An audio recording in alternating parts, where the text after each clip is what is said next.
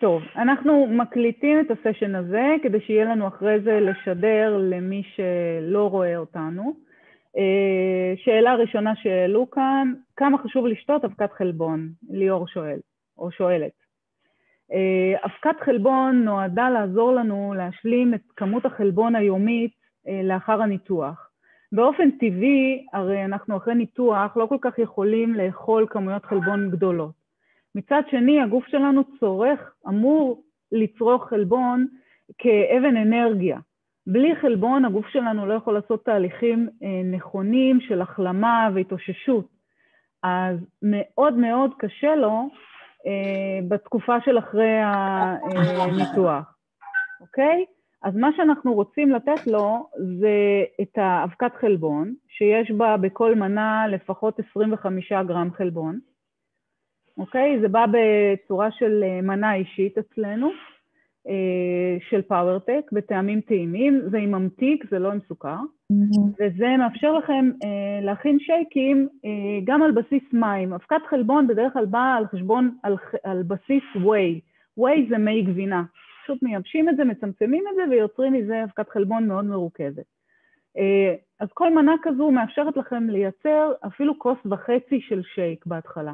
אפשר להתחיל עם זה מהשבוע השני אחרי הניתוח, שהקיבה טיפה התאוששה כבר. לא להפיל עליה את זה מיד בשבוע הראשון של התלולים והנוזלים.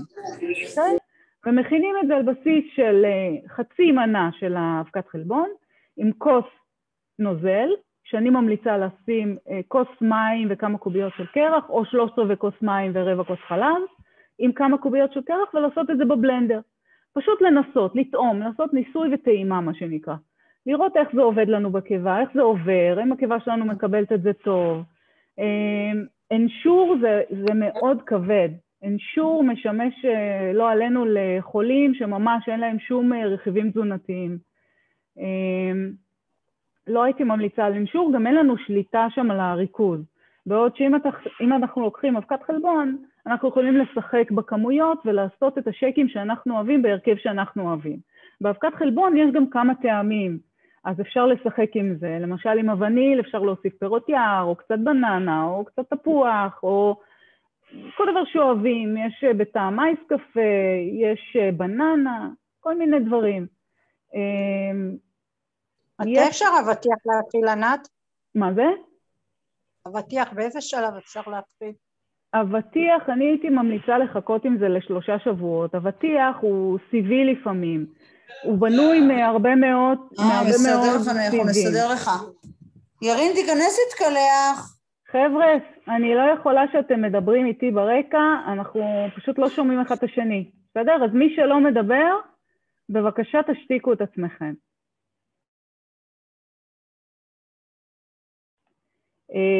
לגבי אבטיח, אני מציעה 3 שבועות אחרי לפחות, כי אבטיח הוא סיבי, יכול להיות שהאכילה שלו פשוט תכביד מאוד על הקיבה ותייצר גזים או שלשולים. יש לי גם לקוחות שמדווחים על שלשולים כתוצאה מאכילת אבטיח. אז כמו שאמרנו, ניסוי וטעימה, אבל תנסו לדחות את זה לשבוע השלישי, כשהתפריט שלנו כבר יותר עשיר, שאפשר יותר להכניס לו סיבים וטעית ולהתחיל באמת לבחון את הקיבה, איך היא מתקדמת. באופן כללי, תחשבו על עצמכם כמו על תינוקות. איך התזונה של תינוקות מתבצעת? הם נולדים, הם שותים חלב אם, שזה הנוזלים הצלולים שלנו בתהליך. לאט לאט אנחנו מעבים להם את זה עם איזושהי דייסה, קורנפלור או סולת, או כל אחד לפי השלבים שלו, שיבולת שואה לפעמים, ואז אנחנו רואים איך הקיבה שלהם מגיבה. ואז אנחנו עוברים לשלב הבא של הירקות המרוסקים ופירות מרוסקים. הכל בשלבים מאוד איטיים ולאט לאט ומעט מעט. אותו דבר תתייחסו לעצמכם, ככה אנחנו צריכים להתנהל. אחרת אנחנו פשוט פוגעים בניתוח, אנחנו יכולים לפגוע בהשקה אם אנחנו אוכלים למשל קרקרים בשלב מוקדם מדי, או פריחיות, או פתית, או טוסטים. אוקיי? הרכיבים הקשים יכולים פשוט לסרוט את ההשקה אצלנו, או את התפרים בשרבול, או את ההשקה הכפולה של המעקף המלא, פשוט לייצר שם בצקת, ובצקת יכולה לייצר דלקת. אנחנו לא רוצים את זה. אז אנחנו צריכים לקחת אחריות על התהליך שלנו, ולעשות אותו לאט, באופן אחראי, ומאוד מתון. בסדר? חיכינו 20, 30 שנה, 40 שנה, אני כמעט 50 שנה חיכיתי לניתוח הזה, לא התכוונתי לדפוק אותו למהר בתהליכי האכילה. היה לי את כל החיים לאכול שטויות. אני יכולתי בתהליך שלי להיות מתונה יותר, לאכול דברים רכים יותר, לעשות את התהליך איטי יותר. אני, היו לי חודשים שירדתי 3 קילו בחודש, ולא נלחצתי מזה. ואני ניתוח פרק ב', הייתה לי טבעת לפני זה 20 שנה, עם נמק בקיבה, ועם כל מיני דברים אחרים שעברתי בדרך, שמי שמכיר אותי יודע שהייתי ב5 ניתוחים ב5 שנים. לא מיארתי לשום מקום, ועשיתי את התהליך בגיל מבוגר יחסית, אני עשיתי את המיני מעקף בגיל 48, והכל היה בסדר, ירדתי. אני מרוצה מאוד. ממש הכל טוב. כן. עוד שאלות. חברים, שאלות.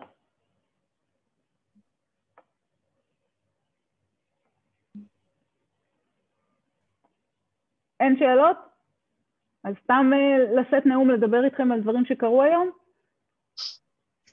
אפשר שאלה? בטח. כן, דגנית. אהלן. אהלן. אני נורא מתלבטת בין המעקף המלא למיני. מרגיש לי שבמעקף המלא, בגלל שהספיגת ויטמינים היא יותר קצת טובה, אז בתור בחורה שבעיקר אוהבת לנשנש, שזה יחזור ככה לקדמותו. לעומת זאת, המיני, לפי מה שאני ככה נוברת וקוראת, אז לא יודע, זה מרגיש לי שזה שומר עלייך יותר לטווח ארוך. זה נכון שהמיני, הוא שוטר קצת יותר קשוח. שומעים אותי? כן, כן. אוקיי. עכשיו, מה שחשבתי לעשות, על מנת שהספיגה שלי, מה שחשבתי לעשות זה שכבר לפני הניתוח אני אכין את הגוף טוב מבחינת ויטמינים, ואז אני אהיה יותר מוכנה לניתוח. קודם כל זה תמיד נכון, ויטמינים כדאי מאוד לקחת מולטי ויטמין איכותי ומרוכז כבר חודשיים לפחות לפני הניתוח, זה מקל עלינו אחר כך בתהליך ההתאוששות. ככל שהגוף מאוזן יותר ומילינו לו את מכל הדלק לפני הנסיעה, ההתאוששות אחר כך יותר קלה. הוא פחות נדרש למצוץ כאילו מהקצוות את האנרגיה שהוא צריך בשביל ההחלמה. זה תמיד נכון ותמיד טוב, ודרך אגב את הברימקס אפשר כבר לקחת גם חודשיים לפני הניתוח. וזה מכסה כמעט הכל, כי יש בו גם B12 וגם ויטמין D וגם את כל קומפלקס B, ממש כמעט הכל, חוץ מהברזל וסידן, שאותם משלימים בנפרד כדי שהם יספגו טוב. עכשיו לגבי העניין הזה של מעקף או מיני מעקף, בטח גם תשאלו את פרופסור קידר כשהוא יצליח לעלות. אני יכולה להגיד מהניסיון האישי שלי, שגם אני הייתי נשנשנית, ולי המיני מעקף נותן פתרון מצוין. גם הספיגה, אין לי שום בעיה של הספיגה. אני כמובן, אחרי שעברתי את כל הוויה דולורוזה עם התוספים, והגעתי לתוסף המושלם מבחינתי, ואני רואה לאט לאט שזה גם מבחינת הרבה מאוד אנשים אחרים, בארץ ובעולם, שזה גאווה, נהיה לי חם רק מלחשוב על זה. אז באמת אין לך מה לדאוג מהקטע של התת ספיגה. ברוך השם, עלינו על השיטה שעובדת, שזה לקחת בהפרדה את הברזל והסידן, ובאמת בנושא של הספיגה יש פחות בעיות. מעקף הוא נחשב ניתוח פחות בעייתי, מכיוון שיש בו 2 השקות, אני עד היום תרגו אותי, לא הצלחתי להבין למה, הוא פחות בעייתי כי יש בו 2 השקות, אבל גם יורדים בו לאט יותר. אוקיי, המיני מעקף נחשב ניתוח יותר אגרסיבי, שיורדים בו יותר מהר, ואם יש משקל גדול לרדת, אז ממליצים על המיני, לעומת המעקף. למרות שבאמת ראיתי לכאן ולכאן, אני יודעת שדוקטור אילנית מאלר מאוד אוהבת את המעקף, ויש לה אנשים מאוד מלאים. זהו, בדיוק גבוהים, והם כן מצליחים, אוקיי? זהו, זה מי שדוקטור מאלר אמרה לי, אבל לאחר ייעוץ שלה שהיא מקסימה, ואני מעריכה אותה, ולאחר... כאילו אני קראתי בכל מיני מקומות, ואני מנסה שבמיני יותר מהר יורדים. אני לא רואה אותם. כן. שאלה, באמת, כן. מה שקורה זה שבגדול לא חסרים לי ויטמינים, מלבד ויטמין D וקצת ה-B12. אם אני לוקחת את זה, רק את ה-B12 ואת הוויטמין D, לדעתך לפני הניתוח, למרות שהוויטמינים בסדר? זה לא מספיק. אני אסביר לך למה. איזה בדיקות דם נותנים לנו בקופה? איזה בדיקות דם נותנים לנו בקופה? נותנים לנו ויטמין D, נותנים לנו B12, נותנים לנו איירון, שזה הברזל, נותנים לנו פריטין. חנה, תשתיקי בבקשה את המיקרופון שלה, חנה. חנה, בבקשה לשים על השתק. חנה, בבקשה להשתיק, זה נורא מפריע ברקע. בקיצור, נותנים לנו מספר מאוד מצומצם של בדיקות, שבודקות מספר מאוד מצומצם של ויטמינים ומינרלים. אוקיי? הלוואי שהייתי יודעת איך להשתיק את כל האלה שברקע, כדי שנוכל לקנות. אוקיי, אז מה המלצת? סליחה שאני... מה המלצת לקחת? יש בפנים את כל הוויטמינים? כן, בברימקס יש לך 23 סוגים שונים של ויטמינים ומינרלים, שאת 95% מהם לא בודקים בבדיקות בקופת חולים. ולכן, את אף פעם לא תדעי אם חסר לך B6, או ויטמין K, או ויטמין A, או ויטמין E, זה בדיקות שפשוט לא נותנים לנו. אז אין לנו דרך לדעת, וכרום, ונחושת, ויוד, אוקיי? אז תמיד כדאי לקחת מולטי ויטמין, למלא הכל כמו שצריך, בברימקס יש לך גם B12, אז את לא צריכה לקחת בנפרד, יש לך גם ויטמין D 2000, אז לא צריך לקחת בנפרד, אוקיי? מה שכן, באתר שלנו, brimax.co.il, אוקיי? מה שכן, צריך... רגע, לא. אין לי את המיוט של כולם בשלוש נקודות לצערי. מה שכן, צריך לבדוק את נושא הברזל, בסדר? אם חסר ברזל, אז למלא את המאגרים של ברזל, לפני הניתוח אפשר בכדור, אפשר לקחת את הפריפול או את הפולקס, שהם מאוד זולים בקופה, ואין בעיה איתם. אוקיי? אחרי הניתוח, כבר צריך לעבור לנושא של ספיגה באבקה, כי אחרת באמת קשה מאוד לגוף לספוג. אוקיי? כן, אפשר לרכוש את באבקה. כן, בבקשה. תגידי, אני אחת שלא אוכלת ארוחות בוקר, מאז ומתמיד. המשקה חלבון הזה יכול להחליף לי ארוחה? כן, זה מחליף ארוחה אחת ביום. גם אם אני לא מערבבת את זה עם פירות או דברים כאלה? כן, זה מחליף ארוחה ביום. יש בו 25 גרם חלבון, שאת מכינה אותו בבלנדר על בסיס של מים עם קצת חלב וקרח. זהו, את לא צריכה להוסיף לו... ואפשר לרכוש את זה אצלך, נכון? את ההפקה הזאת. הכל תיכנסו באתר שלנו, brimax.co.il, מי שעוד לא היה, תיכנסו, כי אני צברתי לכם שם כמות מטורפת של מאמרים ומידע על כל הניתוחים, על כל סוגי הניתוחים, על הוויטמינים, על ההתנהלות עם הניתוח, על הכל, אוקיי? ממש תיכנסו שם ויהיה לכם מאוד קל לראות את הכל ולקבל טיפים להתנהלות. בסדר? שנייה אחת. אפשר לשאול עוד שאלה? כן, בוודאי. בחורה שיצא לך להתקל ובחורה שאחרי מספר חודשים עשתה... סליחה רגע, אני לא מסבירה את זה נכון. בחורה שעברה מיני מעקף, ואחרי מספר חודשים היא החליטה להיכנס להיריון. מבחינת הספיגה של, את יודעת, זה רק החומצה פולית, לא? כאילו, זה לא משהו שצריך... לא, הריון זה משהו אחר. הריון זה קצת יותר מורכב. אוקיי? הריון הוא גוזל את כל האנרגיה מהגוף. התינוק תמיד ייקח מהאימא את כל מה שהוא צריך. בלי יוצא מן הכלל. זאת אומרת, אם הוא צריך סידן, הוא ייקח את הסידן גם מהעצמות. אם הוא צריך את ה-B12, הוא ייקח לך אותו מהגוף. אז הריון מחייב התנהלות הרבה הרבה יותר מפוקחת והרבה יותר אחראית מצד האישה, מצד הנושאת. אוקיי? אז ויטמינים זה א' ב'. אוקיי? לא, זה ברור. ברזל חייבים לקחת בנפרד. וחומצה פולית, אם צריך להוסיף, אז מוסיפים. יש בברימקס 400, צריך לראות כמה צריך, אם צריך להוסיף. אוקיי? אבל נתקלת בבחורות שעברו... יש לי הרבה, לקוחות שהם בהיריון. בהיריון עם המיני, ויש לי כאלה שכבר ילדו, והכל בסדר. אוקיי? אוקיי, בבא. אז זהו. אז בטח זה על ידי דיאטנית שהיא תמליץ את הכמות שצריך שלה ויטמין. דיאטנית, רופאת נשים, כל מי שמלווה את האישה בהיריון למעשה. אוקיי. בסדר? כן, מי עוד?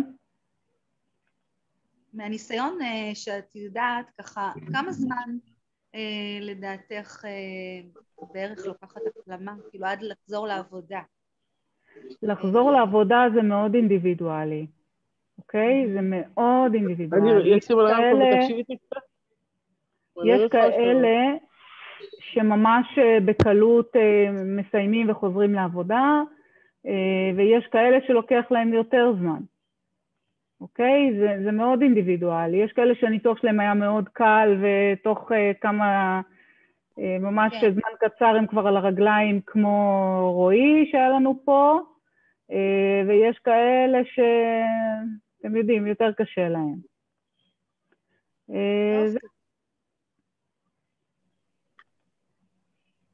כן, מי עוד?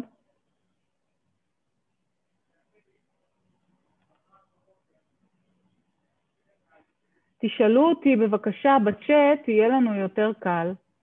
מה אתם אומרים?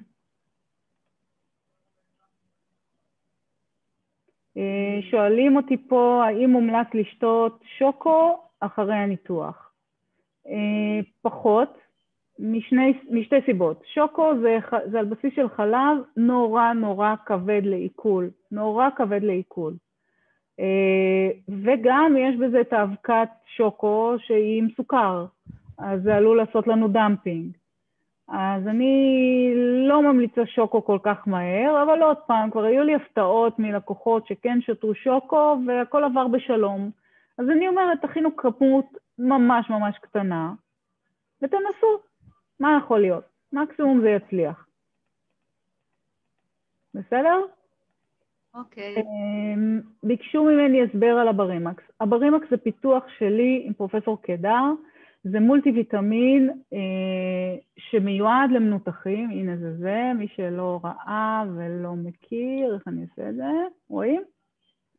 זה הברימקס, כדור מאוד קטן, אחד בלבד ביום, זה כדור בבלייה, אני אראה לכם את הגודל, זה הגודל שלו, הוא יותר קטן מהקמול, והוא גם מאוד רך, כדי שאפשר יהיה לשבור אותו ולבלוע אותו ממש בקלות. הפיתוח המיוחד שלנו מעבר לפורמולה שהיא מכילה 23 סוגים שונים של ויטמינים ומינרלים, כולל B12,000 וכולל ויטמין D2000 שאין לאף אחד היום, זה הנושא של הספיגה שלו. הוא נמס מיד בבליעה, או מיד במגע עם נוזל. איך שהוא נכנס לפה, לגרון, הוא כבר מתחיל להתמוסס. אם תחזיקו אותו ביד רטובה, הוא כבר מתחיל להתפרק ביד. ומה זה עושה לנו? זה פשוט נותן לנו תוצאה כמו כדורי לעיסה, אבל בבליעה. בלי להרגיש את הטעם המתוק של הכדורים, בלי להתעסק עם זה כמה פעמים ביום, פשוט אחד בלבד. בולים אותו והוא נותן ספיגה מדהימה. יש לנו כבר אלפי לקוחות, שזה ממש כיף. והתוצאות של בדיקות דם ששולחים לי מדהימות. ולשמחתי היום גם הדיאטניות לאט לאט מבינות את זה, הן רואות את התוצאות בדיקות דם, ולאט לאט הם משתכנעים בשיטה שלנו, שאחד מהדברים זה להפריד מכלל הוויטמינים את הברזל והסידן, לקחת אותם בנפרד, אוקיי? זה הרעיון של הברימקס, זה פיתוח מיוחד שאני הגעתי אליו בעקבות המקרה שלי, שאני הגעתי לאנמיה מאוד קשה, כשלקחתי כדור שהוא הכיל את הכל, גם ברזל וגם סידן, ופשוט הגעתי לאשפוז, הגעתי לפריטין 4, וגם במקרה שלי, בגלל שאני מטופלת בבלוטת ריס, ולקחתי גם אלטרוקסין, וגם בתוסף שלקחתי אמריקאי, היה יוד 150 מיליגרם, זה עשה לי פשוט כפל, מנה כפולה של יוד, כי גם באלטרוקסין יש עוד וגם בתוסף, ומה שקרה זה פשוט התקרחתי. לא היה לי שיער בכלל. מה שאתם רואות עכשיו, בכל התמיכות האלה, זה מהברימקס בלבד. היה לי פשוט קרחות, אני הייתי ממלאה עם כזה אבקה של צבע שלא יראו את הקרקפת שלי. אז בעקבות המשבר האישי שלי, ובגלל שאני באה מתחום המכשור הרפואי הרבה שנים, התחלתי פשוט לחקור את הפרופסורים שאני עובדת איתם, ולשאול אותם איך זה יכול להיות, איך אני הגעתי למצב הזה, למה אני צריכה אשפוז ואירועי ברזל, אני קיבלתי אירועים שנתיים, תקשיבו, זה לא צחוק. אני הייתי במעקב במחלקה המטולוגית בבית חולים מאיר, ושנתיים שלמות קיבלתי סדרות של אירועי ברזל, כדי להגיע למצב שאני עומדת על הרגליים. ולאט לאט בסוף הגעתי לנטורופטים ולהומאופטים דווקא, ולרופאים שמבינים בתוספים, וזה היה פשוט מצחיק, אמרו לי, כן, את לוקחת תוסף שיש בו הכל, ואני אומרת להם, כן, אני מנותחת, אני צריכה תוסף שיש בו הכל, זה הכי טוב, והבאתי את זה מארצות הברית במיוחד. אמרו לי, לא, אבל יש בו הכל. ואני צוחקת איתם, אני אומרת, כן, יש בו הכל, וזה מה שצריך, לא? והם אומרים לי, לא, זה לא טוב לך, כי יש שם ברזל וסידן. אני אומרת להם, אבל אנחנו מנותחים חייבים ברזל וסידן, זה בייסיק, חייבים. והם מנסים להסביר לי שלא טוב ברזל וסידן ביחד, כמו שכל דיאטנית יודע להסביר לנו, משום מה הם שכחו את זה לאחרונה, אני לא יודעת למה. בקיצור, לא נאריך בדברים, אחרי שהבנתי שבאמת צריך להפריד את הברזל והסידן מהתוספים האחרים, ובאמת התחלתי לקחת תוספים, אני לקחתי בנפרד, כי לא היה ברימקס, התחלתי לקחת כל דבר בנפרד, וראיתי פתאום שהערכים עולים. ואז אמרתי, רגע, לא יכול להיות שאין בעולם כזה דבר. התחלתי לחפש, ובאמת לא מצאתי. אז פניתי לפרופסור קידר, כי הוא היחיד בארץ שמפרסם מאמרים רפואיים, מחקריים, על נושא של תוספים. והעליתי לו שאלה, הייתי ממש חצופה. ושאלתי אותו, האם אני חולמת, או שבאמת יכול להיות מצב כזה שאין תוסף, שאין בו ברזל וסידן, שהוא טוב למנותחים, שהוא יכול לתת לנו ספיגה טובה, ולא לייצר את ההתנגשות הזאת של הספיגה. ואז לקח לו איזה חודש לחזור אליי, ואז הוא חזר אליי ואמר לי, טוב, נו, את רוצה לעשות? בואי נעשה. אני לא ידעתי שזה ייקח לי 3 שנים לעשות, כי היינו צריכים לעבור מחקרים, והיינו צריכים למצוא את המפעל המתאים שיותר, ואני שרוטה בראש, אני רציתי רק בישראל. אז זה לקח לנו זמן, ובסוף הגענו לתוסף שמיוצר בישראל, כחול לבן, במפעל פיטנס בקריית שמונה, כשרות מלאה של בדעת, הערכים הכי טובים למנותחים בפורמולה שלו, הגודל הכי קטן שיש בעולם לדעתי לתוסף מולטי ויטמין, והנושא הזה שהוא מתפרק מיד בבליעה, אין, אנחנו ראשונים בעולם, אין כאלה נוספים. טוב, עכשיו אחרי שעשיתי נאום שלם,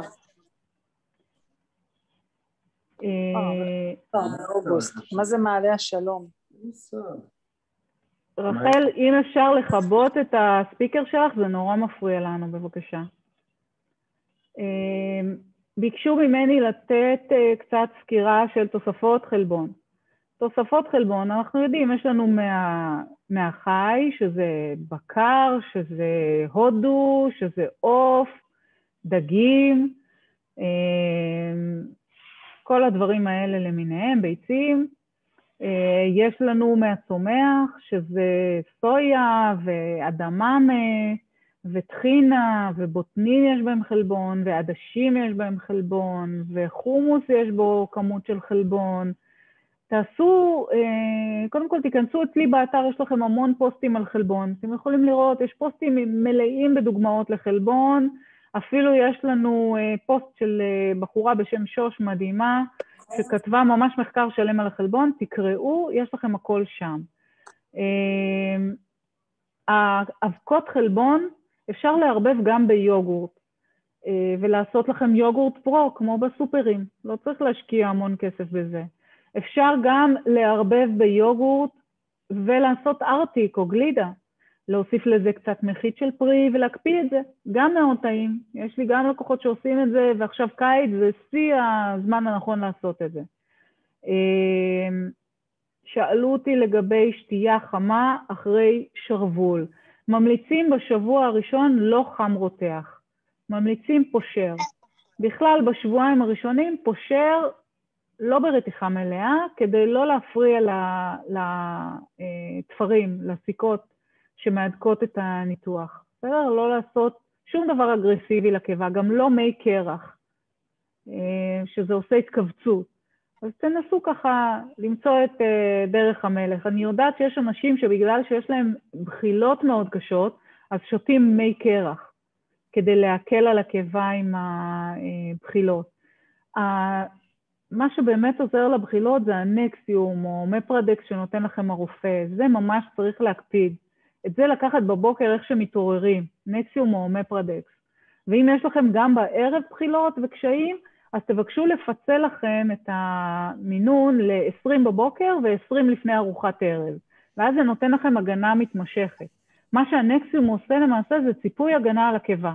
הוא מגן על הקיבה מפני חומציות שהיא מייצרת. הקיבה הרי הקטינו לנו אותה בכל הניתוחים, גם בשרבול, גם במיני מעקף, גם במעקף. פשוט מה שיוצרים זה שרבולון קטן או פאוץ' קטן מכלל הקיבה שהייתה לנו קודם. ועדיין הקיבה הזו ממשיכה בייצור והפרשה של חומצה, כי זה הכלי שיש לה כדי לפרק את האוכל ולעשות את תהליך העיכול הרגיל שיש בקיבה רגילה. אני ממליצה לכם גם להיכנס לפוסטים שלי, יש סרטון נורא יפה של טד, שהעליתי על פעולת הקיבה. ברגע שתראו את זה, זה יעשה לכם שכל. אתם תבינו הרבה יותר טוב איך הקיבה עובדת ולמה אנחנו צריכים להיזהר אחרי הניתוח בכל מה שקשור לאכילה שלנו ולהתנהלות עם הקיבה המנותחת. אוקיי? אז הקיבה הקטנה הזו אחרי ניתוח עדיין מפרישה חומציות, אבל כל הקיבה היא פצע. כל הסיכות שמעדכות אותה, כל התפר של ההשקה במעקף ובמיני מעקף, הכל מאוד רגיש. והחומצה הזאת היא חומצה, היא צורבת, היא יכולה להיכנס לפצעים האלה ולייצר דלקת. אז עודף של החומצה הזו פשוט לא טוב לנו, אנחנו חייבים לשלוט על זה. אוקיי? אז הנקסיום הוא עושה לנו ציפוי הגנה ועוזר לנו לבסס את החומציות בקיבה. מאותה סיבה אנחנו גם מבקשים מכם לשתות לפחות פעם בשעה כמה לגימות של מים, כדי להעביר את החומציות הזו הלאה. להעביר אותה למעיים, שהמעיים ינהלו את זה ויוציאו אותה מהגוף, אוקיי? החומציות הזו היא יוצאת גם ביציאות, אתם תרגישו, לפעמים יש צריבה ממש ביציאות, בשבועות הראשונים, אתם מרגישים צריבה, הצריבה, חלק ממנה זה מהחומציות הזו. בסדר? אז להקפיד לקחת את הנקסיום בבוקר, ומי שצריך גם לפני ארוחת ערב, כדי לקבל הגנה כפולה על הקיבה שלנו, לא לזלזל בזה. לוקחים את זה בין 3 ל-6 חודשים, מי שנותן את ההוראות זה הרופא המנתח. לוודא שאתם בקשר איתו, ואתם מקבלים ממנו את גם את המרשם, וגם את ההנחיות איך להתנהל. בסדר? או, הנה, פרופסור קידר עלה. שלום אנדריי. שומע אותנו? יופי. אני אנסה להשתיק פה את כל הרעשים שיש לנו ברקע. אני מחפשת מין ספיקר פתוח. אתה מוזמן להתחיל. אני מציע שפשוט תשאלו שאלות ואני אענה. בכתיבה, בצ'אט או בכל, מה שאתם, את אולי תהיה, איך אומרים, יושב ראש ותגידי מי שואל שאלה. בסדר גמור. יש לנו שאלות ששאלו אותנו בקבוצות בוואטסאפ, אז בנות, אלא אם כן יש לכם שאלות שאתם רוצות עכשיו לשאול את פרופסור קידר, וזאת ההזדמנות שלכם. אז אתם יכולות להתחיל לשאול. תרימו ליד, ולא יודע, שנדע מי שואל ו... כן. תעשי אנמיוט. טוב, מי ששואל שאלה, תעשו אנמיוט, כדי שנוכל לשמוע אתכם. טוב. יש פה שאלה, פרופסור קידר, מה קורה בגיל מבוגר כאשר צריכים לקחת כדורים כאלו ואחרים, ובגוף יש ניתוח של תת ספיגה, מיני מעקף או מעקף? אין שום בעיה, רוב התרופות נספגות הניתוחים האלה, גם במיני מעקף, גם במעקף מלא, ללחץ דם, אנטיביוטיקה, תרופות לקולסטרול. רוב התרופות לא תלויות בקיבה, בספיגה. וגם תרופות זה לא כמו אוכל, כן? האוכל נדרש למתי עיכול, בשביל העיכול והספיגה. אוכל שלא מתערבב ומיצי עיכול לא נספג, כי הוא לא מתעכל. התרופות בדרך כלל לא צריכות את מיצי העיכול. תרופות במגע עם מים, או בתוכן הנוזלי שיש בקיבה, במעי, מתפרקות להפקה, ומהמצב הזה הן נספגות. בכלל, כמעט כל התרופות, הספיגה שלהן מתחילה במעי ולא בקיבה, וזה שהקיבה קטנטנה זה לא מפריע לספיגה של התרופות. אז גם בניתוחים יותר דרסטיים, כמו מעקף תריסריון, אין בעיה בספיגה של התרופות. יש תרופות ספציפיות מסוימות שבהן יש כן בעיה בספיגה, זה יכול להיות גלולות למניעת הריון, יכולות להיות תרופות מסוימות שנמסות בשומן, בהן יכולה להיות איזושהי בעיה, אבל זה נדיר שיש, שאנחנו בכלל בעיה בספיגה. אתם, זה מאוד פשוט לבדוק, יש תרופות שאנחנו יכולים לבדוק את הרמות שלהן. תרופות שאנחנו בודקים לפני הניתוח ואחרי הניתוח, אנחנו כמעט ולא רואים שינויים בספיגה שלהן, ברמה שלהן בדם. שזה מעיד שאין צורך לשנות. גם תרופות כמו למשל תרופה מאוד שכיחה שלוקחים לתת פעילות בלוטת התריס. נכון, אלטרוקסין. אז אנחנו עשינו מחקר ביחד עם בית חולים מאיר, אספנו איזה הרבה מאוד חולים שלוקחים, שיש להם תת תריסיות לפני הניתוח, שלקחו אלטרוקסין, ובדקנו את האיזון שלהם אחרי ניתוח בריאטרי, בין כל הניתוחים. זה היה גם מיני מעקף, גם מעקף מלא, גם שרוול, וראינו שבעצם אין שינוי משמעותי, אפילו יש ירידה במינון של האלטרוקסין שצריך לקחת. נכון, אצלי הייתה ירידה באמת. אז התשובה היא, אין בעיה בספיגה. יופי, אבל סייגת את הנושא של הגלולות של ההיריון, שזה כן צריך לתת על זה את הדעת ולקבל אמצעים קצת יותר מסודרים, נכון? כי שמה... התרופות למניעת הריון נספגות פחות, כי זה בדרך כלל גם תרופות שיש להן תלות בספיגה בשמן. השמן שהן תרופות שזה הורמונים, אתם יודעים, זה בעצם, התרופה עצמה היא הרכב שומני, קולסטרול, כן? אז זה דומה לקולסטרול לתרופות האלה, אז שומן יש לו ירידה בספיגה, אז כמו ויטמין D למשל, שהוא ויטמין מסיס שומן. אז גלולות נספגות פחות, ולכן ההמלצה היא אחת, שנה ראשונה אחרי ניתוח, לא מומלץ להיכנס להיריון, כי זה יכול לפגוע בהתפתחות של העובר, כי אין מספיק אוכל מזון לעובר. ולכן צריך להישמר יותר בשבילו להיכנס להיריון. אז מומלץ להחליף את אמצעי המניעה בצורה של גלולות לאמצעי מניעה אחרים. מדבקות, זריקות, קונדומים או התקן תוך רחמי. זה כמובן צריך להתייעץ עם רופא נשים, אבל צריך לדעת שיש סיכוי להיכנס להיריון אם ממשיכים באותן גלולות וחושבים שזה מגן. Okay. עוד שאלות. שאלה, האם חייבים לקחת נקסיום אחרי ניתוח שרוול ולא לקחת? כל התרופות האלה כמו נקסיום, כמו אומפרדקס, כמו קונטרולוק, כמו לנטון, זה קבוצה של תרופות ש... קוראים להם בשם כולל PPI, זה תרופות שפועלות בשיטה של פרוטון פאמפ אינהיביטור, בגלל זה השם הזה. זה תרופות שלא סותרות חומצה, הן מפחיתות ייצור של החומצה בקיבה.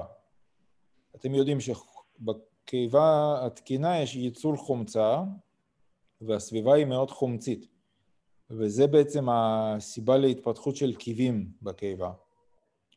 קיב פפטי, כן? הקיב שיכול לדמם, הקיב שיכול להתפוצץ, זה הכל נוצר מעצם פגיעה במנגנון ההגנה של הקיבה מאיזושהי סיבה, ונוכחות של חומצה. אז ברגע שיש חומצה בקיבה, זה מחמיר את המצב של הקיב. וההמלצה שכל הכירורגים נותנים לקחת תרופות כאלה כמו נקסיום. אחרי ניתוח יש כאלה שממליצים 3 חודשים, יש כאלה ש6 חודשים, שתדעו לכם שיש כאלה שממליצים גם שנה לקחת בארצות הברית. ואפילו יש כאלה שאומרים שצריך לקחת כל החיים ככה לסירוגין. המטרה של הטיפול הזה זה לא להפחית צרבת. זה לא שמי שיש לו צרבת צריך לקחת ומי שאין לו צרבת יכול להפסיק. זה נועד לאפשר לקיבה להחלים אחרי הניתוח. כי הקיבה חתוכה, ובמיני מעקף למשל יש השקה, אז יכול להיווצר קיב שם בזמן סמוך לניתוח. והתרופות האלה מאפשרות לקיבה להחלים בצורת תקינה, מפחיתות חומצה. ולכן צריך לקחת. אחרי שעוברים 3 חודשים אפשר להפסיק. ודרך אגב, יש חשיבות הרבה יותר משמעותית לקחת את התרופות האלה דווקא אחרי ניתוחי מעקף קיבה, גם מיני, גם מעקף מלא, מאשר אחרי שרוול.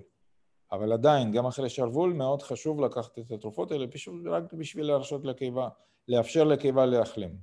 מה הנזק בתרופות האלה? יכול להיגרם גם נזק משימוש ממושך בתרופות האלה, מפחיתי חומציות? משימוש קצר של חודשים או אפילו שנה, שנתיים, לא יכול להיגרם נזק.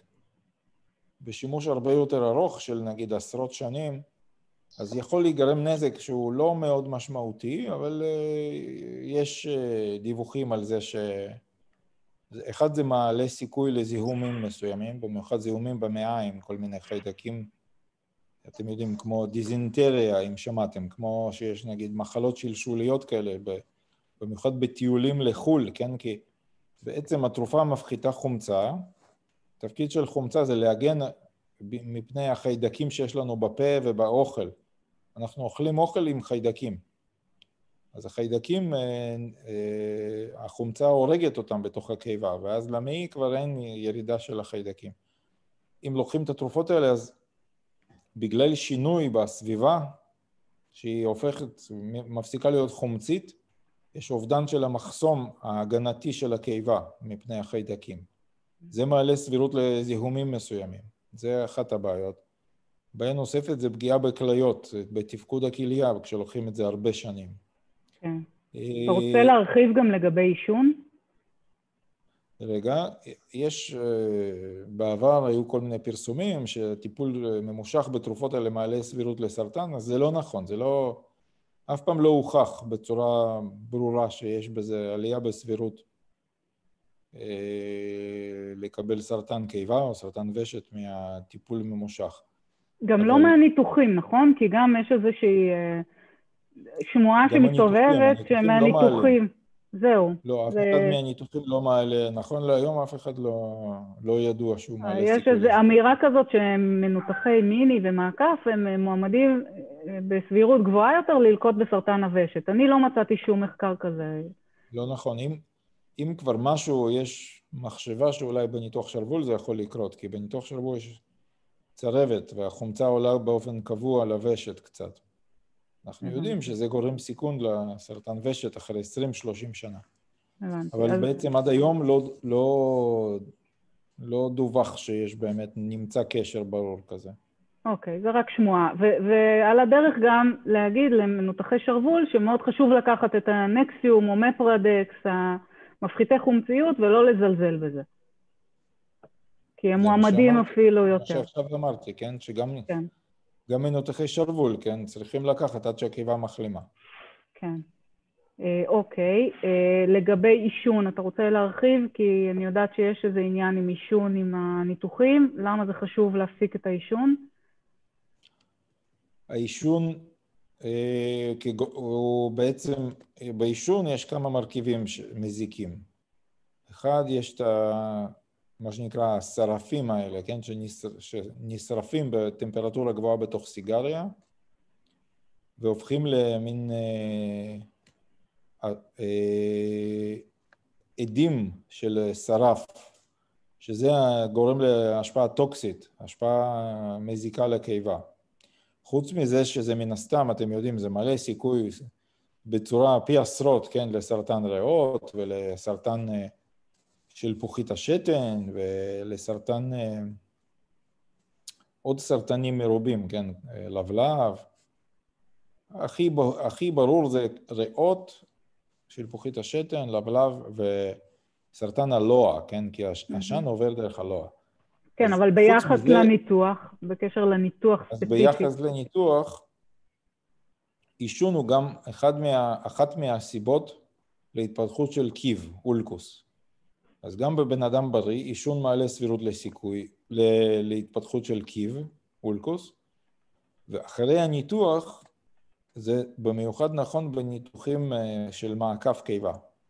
מעקף קיבה רגיל ומעקף קיבה מיני, זה פחות חשוב בשרוול ופחות חשוב בניתוח סדי. אז בניתוחי מעקף קיבה, המבנה של הקיבה, שיש חיבור של בין קיבה למעי, הוא גורם לזה שיש שכיחות יותר גבוהה של אולקוס, של קיב. זה במיוחד קיב בהשקה, בחיבור. ועישון, יש לו השפעה מזיקה לרירית של הקיבה, וגם לרירית של מעי דק. ואצל מעשנים, יש סיכוי הרבה יותר גבוה להתפתחות של קיבים. לכן, יש אנשים שסובלים בצורה פשוט מתמדת מקיב, כן, שלמרות הטיפול שהם מקבלים, זה לא מתרפא עד שהם לא מפסיקים לעשן. ולכן ממליצים, יש גם מקומות בעולם שאומרים לבן אדם מעשן, לא עושים ניתוח בריאטרי. יש כאלה שאומרים, לבן אדם מעשן אנחנו לא עושים ניתוח מעקף קיבה.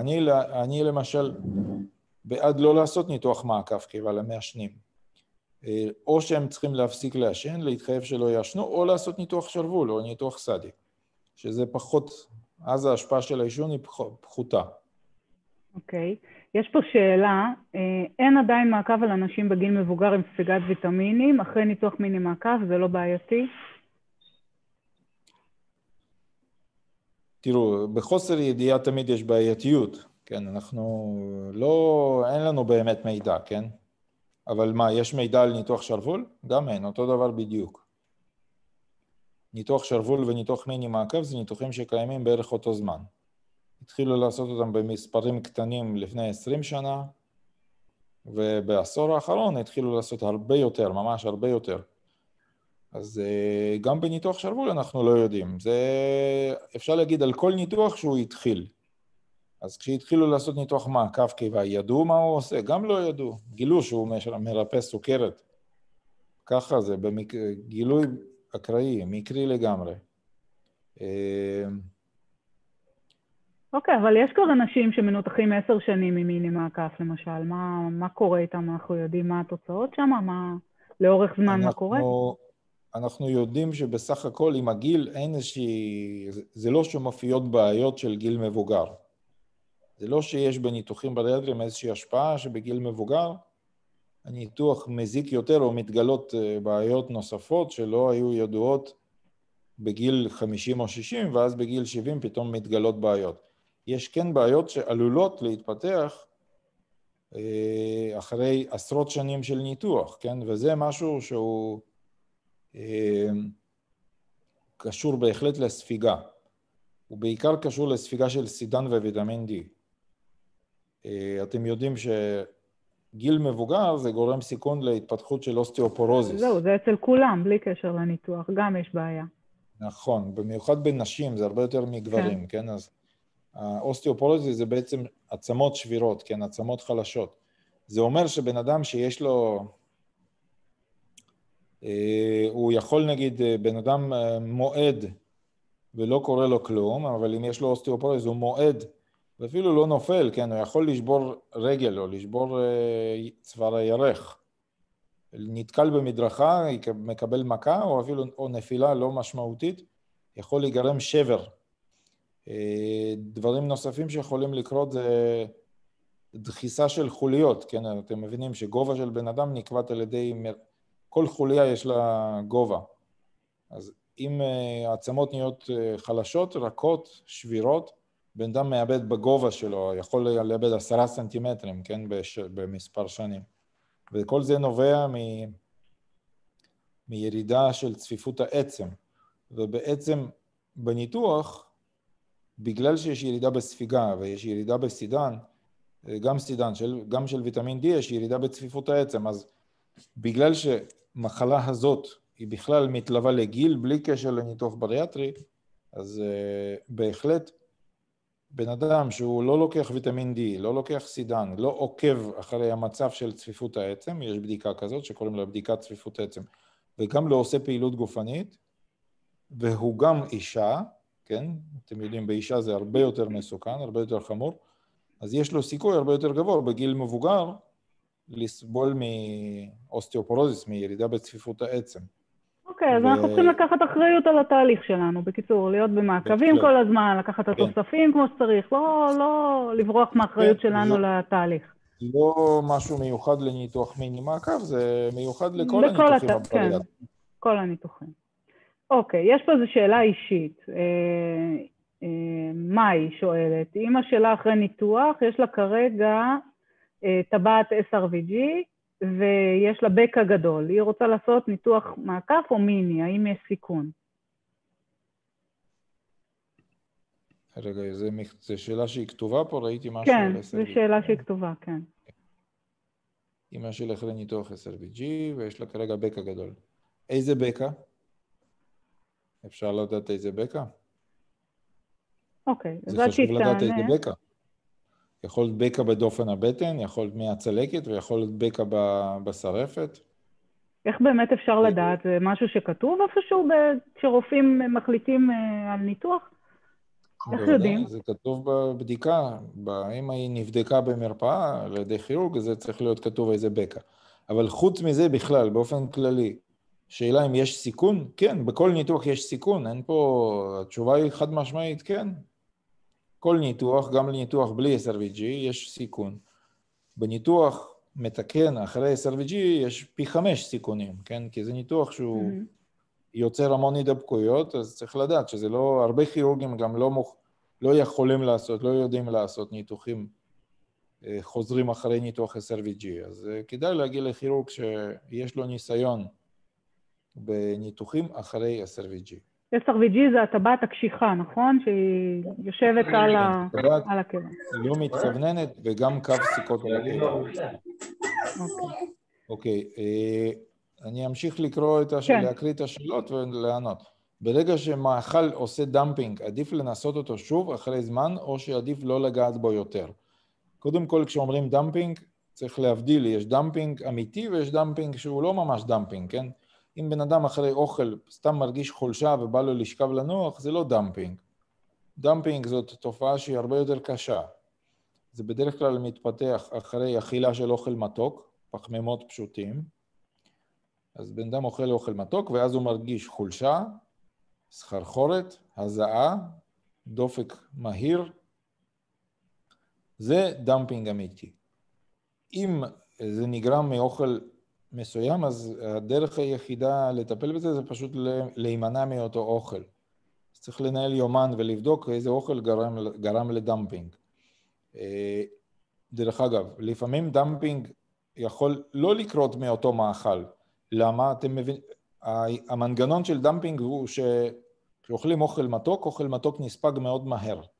לעומת פחמימות מורכבים, כן? אתם מבינים, ירקות, לחם, אורז, זה גם פחמימות, אבל זה פחמימות מורכבים. לגוף לוקח זמן להקל אותם ולספוג. אוכל מתוק, שזה סוכר ממש, כן? סתם, שוקולד, או סתם משקה מתוק. זה מכיל פחמימות שנספגים מאוד מהר. וכשהם נספגים מאוד מהר, הם גורמים לעליית סוכר בדם.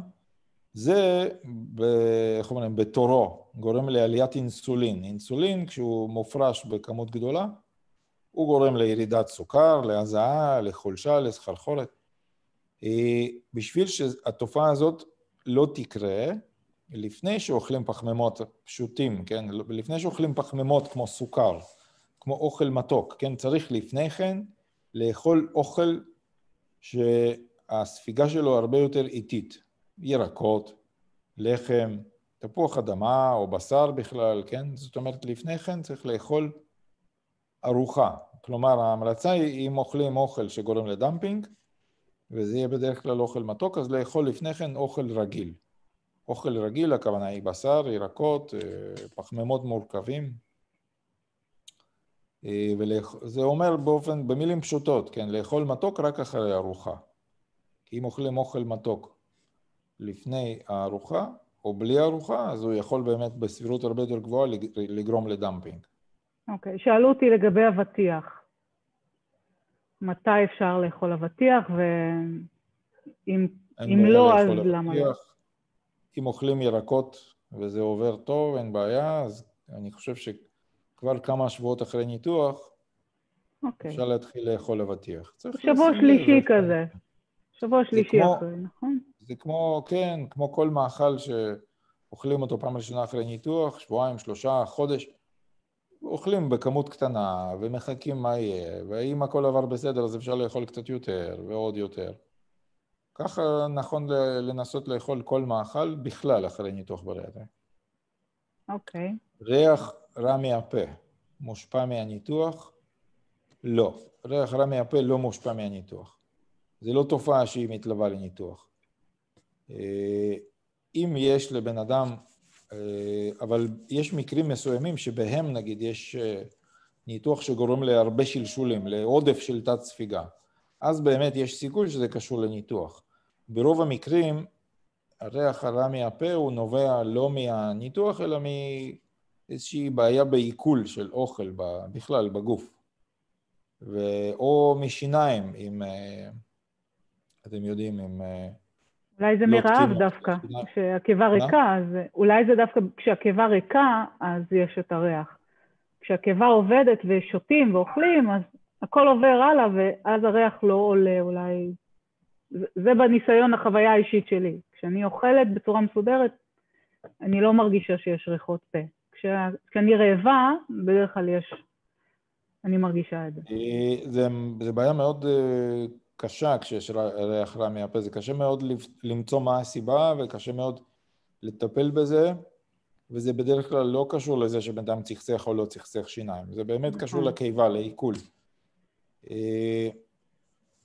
צריך גם כאן לנהל יומן אכילה מדויק, לראות איזה מאכל בן אדם אכל, ואז צריך לשאול, צריך ממש לשאול את בן משפחה שלא מתביישים לשאול אותו אם יש ריח רע או לא, ולרשום את זה במשך כמה שבועות, ולנסות לעקוב איזה אוכל עושה את זה. לטפל בזה, אז יש כל מיני תרסיסים שאפשר פשוט לרסס לתוך הפה, כשהולכים למקום ציבורי. אפשר לקחת כל מיני טבליות למציצה, כמו מנטוס כאלה, שיש להם ריח מאוד חזק, כן, הם מחסלים. וגם אפשר לנסות, אם הבעיה היא קשורה בעיכול, אז באמת אפשר לנסות... לטפל בתרופות שמשפיעות על העיכול, כמו קל בטן, כמו קריאון, כמו לנסות לקחת אנטיביוטיקה כמה פעמים. פרוביוטיקה יכולה לעזור? פרוביוטיקה, כן, פרוביוטיקה באופן קבוע, זה יכול לשנות את מהלך העיכול ושינוי במאזן החיידקים. אוקיי.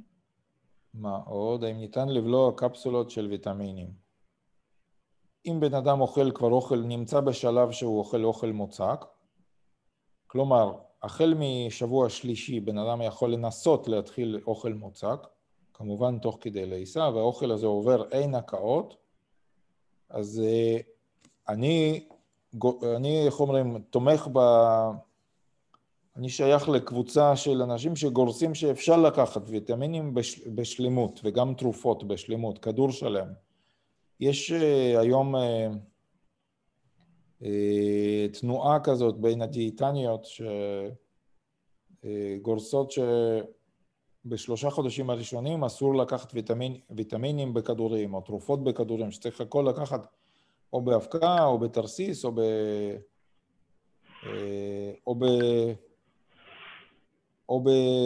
או בזה, בנוזל נגיד בסירופ. אני חושב שברימקס, יש הבדלים בין הוויטמינים. חשוב מאוד להדגיש את זה, כן? יש ויטמינים שבאים בקפסולה. הקפסולה שלהם לא נמסה, ברוב המקרים במוקדם אחרי ניתוח, כן? כדורים כמו צנטרום, נגיד בכדורים, או ברימיל, אלה תרופות שצריך באמת לחכות עד שלוקחים אותן אחרי ניתוח, עד שלוקחים אותן בשלמות. 3 חודשים צריך לקחת אותם בצורה של או לפתוח את הקפסולות או לקחת אותם בסירופ. עכשיו, הייחודיות דווקא של ברימקס שאנחנו יצרנו, היא שהוא ממש נמס, ב2 דקות הוא נמס במים. אני מציע לכם, תנסו כדור של ברימקס, תשימו בכוס מים, תראו כמה מהר הוא מתמוסס.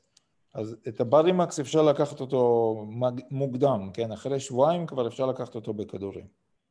אחרי שבוע. אני צודק לי, ענת? אחרי שבוע כבר.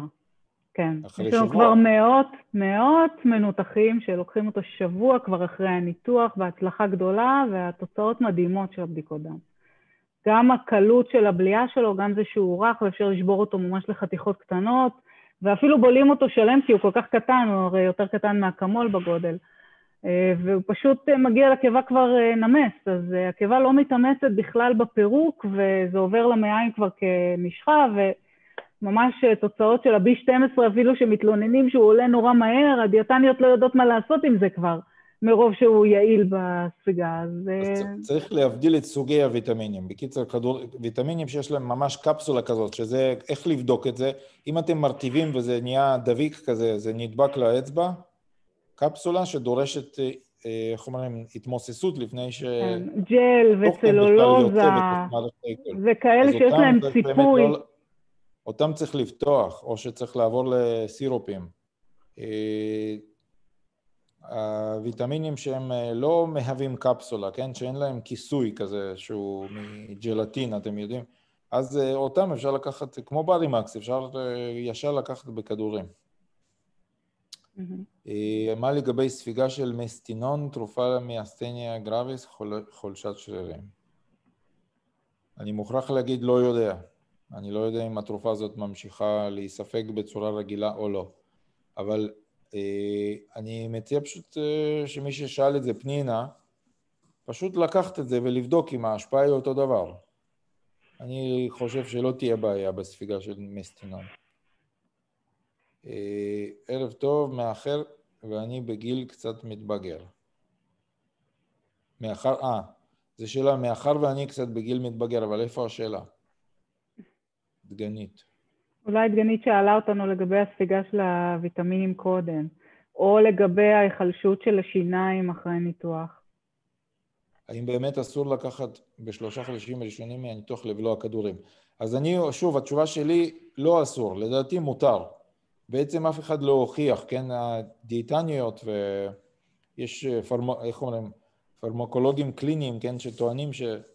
הקיבה לא מספיק החלימה בשביל לרסק את הכדורים, אבל תכלס אין שום הבדל לדעתי בין שבועיים אחרי ניתוח ל3 חודשים אחרי ניתוח, כי קיבה לא מרסקת את הכדורים. קיבה, אם התרופה מתפרקת בקיבה, מעצם זה שהיא מגיעה במגע עם מים, אז הכדור הזה, אפשר לקחת אותו מוקדם אחרי ניתוח, כבר בצורה של כדור. אני חושבת שהשאלה היא יותר לתוספים כמו כדורי ברזל, כמו כדורי סידן, שאנחנו יודעים שבבליעה, בחודשים הראשונים, הם עושים קטסטרופה בקיבה, הם עושים כאבי בטן, והם עושים התכווצויות, והם עושים תחושות של הקאה, כי הם פשוט נכנסים לקיבה ומיד עוברים למעיים, אין שם את היכולת של הקיבה לפרק אותם.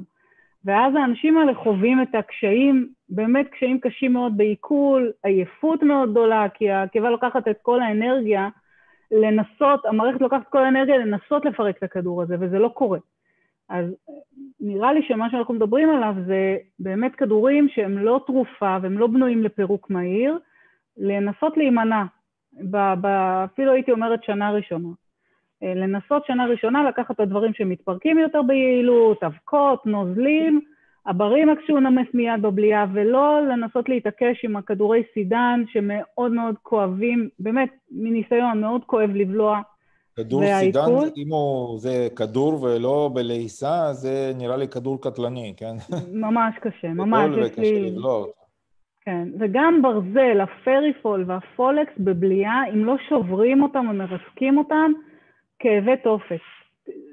לא כדאי. עדיף אבקה, עדיף נוזל. אבקה. או סירופ, כן. כן, אבקה אפשר להרבה במים, ואז זה סוג של שתייה, זה מאוד גמיש. וגם הספיגה יותר טובה. אני אמשיך לענות על השאלה. מתי אחרי שרוול אפשר להמשיך לחזור לאכול מכל המאכלים, כמו אורז, דגים, סלטים, בחתיכות קטנות ולא, בלי לרסק? תראו, זה מאוד אינדיבידואלי, אבל זה לא משנה אם זה שרוול או מיני מעקב. בן אדם אחרי שבועיים, אם לא היו לו הקאות, כמובן שצריך לשאול, כן? אם בן אדם לא עז טוב, אוכל, נגיד אוכל רך, לא מקיא, האוכל לא נתקע, הוא יכול להתחיל לנסות לאכול אוכל מוצק. כמובן שהתנאי לניסיון הזה, זה שהוא לועס היטב את האוכל, אז הוא יכול להתחיל לאכול דגים ואורז וסלטים, אפילו טריים, ואפילו אני אומר, לא לקלף, כן? הוא יכול אפילו יחד עם הקליפה. אבל התנאי לזה זה שבן אדם לועס מצוין, כן? לא, כי אתם יודעים שהבעיה שלה, באופן כללי, בן אדם לא לועס אוכל טוב, כן? בן אדם שם ביס בפה, עושה לעיסה אחת ובולע. זה לא יכול לעבוד אחרי ניתוח בריאטרי, ולכן הדיאטניות כל כך מתעקשות שבן אדם לא יעבור לאוכל מוצק או אוכל בחתיכות מהר. אבל אני אומר שזה מאוד אינדיבידואלי. אם בן אדם ניסה והוא מודע לזה שצריך ללעוס והוא עושה את זה, אז אין בעיה לנסות ולהתקדם. זה מאוד מאוד אינדיבידואלי. אחרי כמה זמן מהניתוח אפשר להוריד, אפשר להרים דברים כבדים. אחרי חודש אפשר להתחיל לעשות פעילות ספורטיבית, כן? כולל להרים דברים כבדים. עכשיו צריך, כל אחד זה אינדיבידואלי להרים דברים כבדים. לאחד זה 5 קילו, לשני זה 15 קילו. אז בן אדם צריך להתאים את המאמץ לגוף שלו, כן? אם הוא מרים משהו וזה מאוד מאוד קשה לו, אז לא לעשות חודש פעילות כזאת. אחרי חודש אפשר להתחיל. למה אני יורדת לאט לאחר ניתוח מיני מעקב? אין לי לזה תשובה, כי התשובה, בשביל לענות על זה, צריך לדעת המון פרטים. לא יכול לענות על זה, אני לא מכיר את המנותחת, עירה. הנה שאלה בשבילך, אחרי כמה זמן ניתן לעשות ספורט מסיבי, כמו רכיבת אופניים ואימוני כוח? אחרי חודש, אמרתי. אפשר אחרי חודש להתחיל פעילות גופנית מאומצת. כמובן בהדרגה. לא להתחיל להיות ספורטאי אולימפי חודש אחרי ניתוח, אבל להתחיל אפשר. זאת אומרת, אפשר להתחיל ריצה ושחייה וקצת משקלים להרים וחדר כושר ומכשירים, אבל לא ישר בשיא המאמץ, כמו שהיה לפני ניתוח, נגיד. להרגיש, מרגישים טוב, לא כואב, באימונים הראשונים לא עושים את המקסימום של המאמץ, מרגישים טוב, אחרי 2-3 ימים, ממשיכים ומעלים את המאמץ. אם במשפחה יש סוכרת גנטי, לא מבין את השאלה. אם יש קולסטרול גבוה, מיני מעקף יכול לעזור בהורדה, בהחלט, כן. מיני מעקף הוא ניתוח טוב מאוד, גם לטיפול בסוכרת, הוא יותר טוב משרוול, גם לטיפול בסוכרת וגם לטיפול בקולסטרול גבוה, גם בטריגליצרידים וגם בלחץ דם. יעזור מאוד בהורדה של הקולסטרול. ערב טוב, יש לי שאלה, הפאוץ' המדבר במיני. האם הפאוץ' הוא בגוגל סטנדרט, מה? בגודל. האם הגודל של הפאוץ' הוא סטנדרטי אצל כל המנותחים או שזה נקבע על ידי המנתח? זאת השאלה. תראו, אין לזה סטנדרט קבוע, הסטנדרט אומר ככה, הפאוץ' של מיני מעקב צריך להיות צר וארוך, אבל יש כירורגים שיודעים לעשות פאוץ' צר וארוך בלי לגרום לבעיות, ויש כירורגים שמפחדים מזה, כי מה הפחד? הפחד הוא לעשות פאוץ' צר מדי. כשעושים פאוץ' צר מדי, בן אדם לא יכול לאכול, ואפילו לפעמים צריך ניתוח מתקן. אז הוא בעצם נמנע מלעשות פאוץ' טוב. הוא עושה פאוץ' רחב מדי. כשיש פאוץ' רחב מדי, בן אדם יכול לאכול הרבה יותר בקלות ולאכול יותר. אין סטנדרט קבוע. אני אומר לכם שגם כשהפאוץ' הוא קצר, יש לזה תופעות לוואי. יש הרבה יותר צרבות ויש גם את הצרבות המרתיות, אתם יודעים, יש הקאות עם מרה, שהתוכן המרתי עולה עד שבן אדם מקיא אפילו. והסיבה לזה זה בעצם הפאוץ' הקצר במיני מעקף. אז אין איזשהו סטנדרט קבוע, כן, צריך... ואין לנו כמנותחים יכולת שליטה על זה. זה המנתח מחליט ברגע שהוא נכנס לחדר ניתוח וזהו. כן, צריך להיות מנתח מנוסה וטוב שיודע מה הוא עושה. בניתוח מיני מעקף אשמח לתשובה לגבי ספיגת מסטינון, אז אמרתי שאני לא יודע. זה ענית כבר על השאלה הזאת לדעתי. מתי אחרי שבוע אפשר לחזור לאכול מכל המאכלים? עניתי על זה, זה חזר למטה. כן, נראה לי שזה כבר ראית את השאלות האלה. יש פה שאלה אחרי טיפולי IVF, האם אפשר לעשות מיני מעקף ולאחר מכן להיכנס להיריון? רגע, לירה שאלה אותו, נתנה, אמרה שהיא ירדה 12 קילו ב4 חודשים בניתוח בימי 35. לא מספיק, אני לא יודע מה הסיבה ואני כמובן לא יכול לענות על זה. צריך לדעת מה בדיוק עשו, אורך המעקף, גיל, מחלות נלוות, מאיזה משקל, לאיזה משקל. פרטים לא מספיקים בשביל להגיד את ה... להתייחס. מה עוד אמרת? נשירה. אשמח לדעת לגבי נשירת שיער אחרי ניתוח. מה גורם לכך? הנשירה בעצם נגרמת פשוט מזה שבן אדם יורד במשקל. כשבן אדם יורד במשקל, אז הגוף נמצא במאזן קלוריות שלילי. כלומר, הוא שורף. הגוף שורף את הקלוריות יותר מאשר הוא מקבל. זאת הסיבה למה בן אדם יורד במשקל. אז השערות, יש לנו בגוף איברים שבהם המזון הוא מאוד מאוד חשוב. אחד המקומות כאלה זה בעצם זקיקים של שיער. זה גם מוח עצם, זה גם רירית של המעי, שתדעו, כן, עוד איברים כאלה שיש לנו בגוף שהם זקוקים לתזונה ממש אונליין, קבועה וטובה. זה למה אחרי ניתוח יש גם ירידה בהמוגלובין. אז השערות זה אותו דבר, זקיקי שיער זקוקים לתזונה. כשבדם יורד במשקל, אז זקיקי השיער מקבלים פחות תזונה ויש נשירה של שיער. השיער נחלש ונושר. ברוב המקרים זה נגרם פשוט מהירידה במשקל, אבל יש גם מקרים שבהם יש מחסורים של מינרלים, כמו אבץ, כמו ברזל. כמו ויטמין B5, ביוטין. אז בשביל שזה לא יקרה, צריך לקחת תוספים מההתחלה. אבל מצד שני, אין ביטחון שכשיש לבן אדם רמה תקינה של כל המינרלים שאמרתי, שלא תהיה נשירת שיער. זה גם בא, הנשירה הזו באה במחזורים קבועים, בדרך כלל זה בא כל 6 חודשים, 3 חודשים אצל נשים. גם ככה יש מחזור נשירה טבעי. ואחרי ניתוח לא זה כמו אחרי לידה גם. אחרי לידה זה אותה סיבה. סוג של סטרס. הוא לוקח את התזונה מהאימא, והאימא, איך אומרים, אין לה מספיק תזונה לזקיקי השיער. אז מה שצריך לדעת זה שצריך להקפיד לקחת מינונים טובים של ויטמינים ומינרלים. בנוסף, מי שיש לו שיער, מי שיודעת שיש לה שיער דליל עוד לפני ניתוח, אז היא צריכה אולי עוד... לפני ניתוח להתחיל לקחת ויטמינים, שזה בהחלט ברזל, בהחלט מולטי ויטמינים עשירים, וגם מולטי ויטמינים שמכילים מינון גבוה של אבץ, ושל ויטמין B5, ביוטין וברזל, ולהקפיד להמשיך לעשות את זה אחרי הניתוח. בנוסף צריך גם לאכול חלבון, כי... הירידה בצריכת החלבון אחרי ניתוח היא גם כן אחת הסיבות, זה בעצם הירידה בתזונה. ומה שעוד חשוב לדעת זה שהנשירה בדרך כלל נעצרת או מפסיקה יחד עם העצירה בירידה במשקל. כלומר, בן אדם יורד במשקל, אז אין סיכוי שהשיער שלו ישתפר. אחרי שהירידה נעצרה, זה יכול להיות חצי שנה, 9 חודשים או שנה, אז כשבן אדם כבר במשקל יציב וממשיך ככה כמה חודשים, אז השיער יתחיל להשתפר. האם אורך העקיפה במעקב ומשקה אחת משפיע על רמת הספיגה? אתם שואלים שאלה האם זה ביצה או התרנגולת, או שזה תרנגולת או הביצה, מה קודם?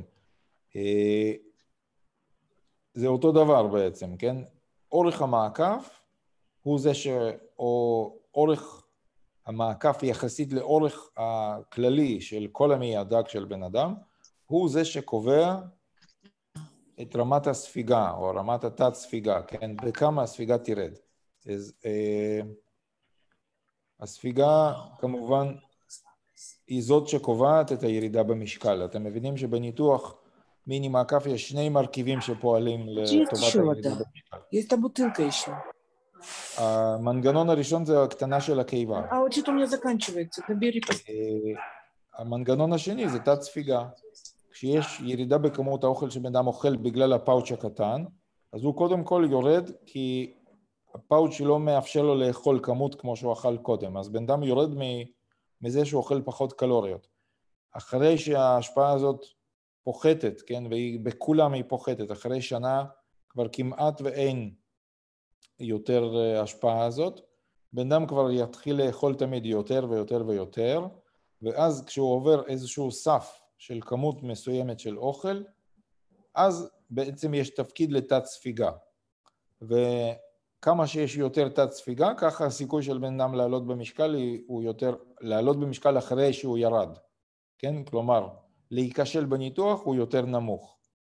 אז אורך המעקף הוא זה שקובע את רמת התת ספיגה, והוא זה שקובע כמה בן אדם ירד במשקל, וגם הוא זה שקובע כמה הניתוח ישמור מפני העלייה במשקל לטווח ארוך, כלומר לעשרות שנים, עשרות ו20 ו30 בכל החיים. למי שבעברו הייתה התפשלות מעיים, אם הייתה התפשלות מעיים ולא עשו שום דבר, לא עשו ניתוח, אז אין מניעה לעבור ניתוח מעקף. אם הייתה התפשלות מעיים ועשו ניתוח קריטת מעיים, וזה לא משנה מאיזה סיבה, מהתפשלות או מנמק של המעיים, יש כזה גם בעוברים או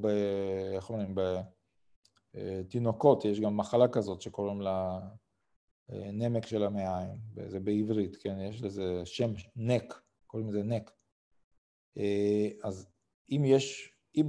בכלל, אם בן אדם עבר איזשהו ניתוח שבו קורטים אורך של המעיים בגלל איזושהי סיבה, כן, גידול או חסימת מעיים או פגיעה או חבלה או תאונת דרכים, אם עשו לבן אדם קריטה של חלק מהמעי, צריך בזה להתחשב בהחלט, כן?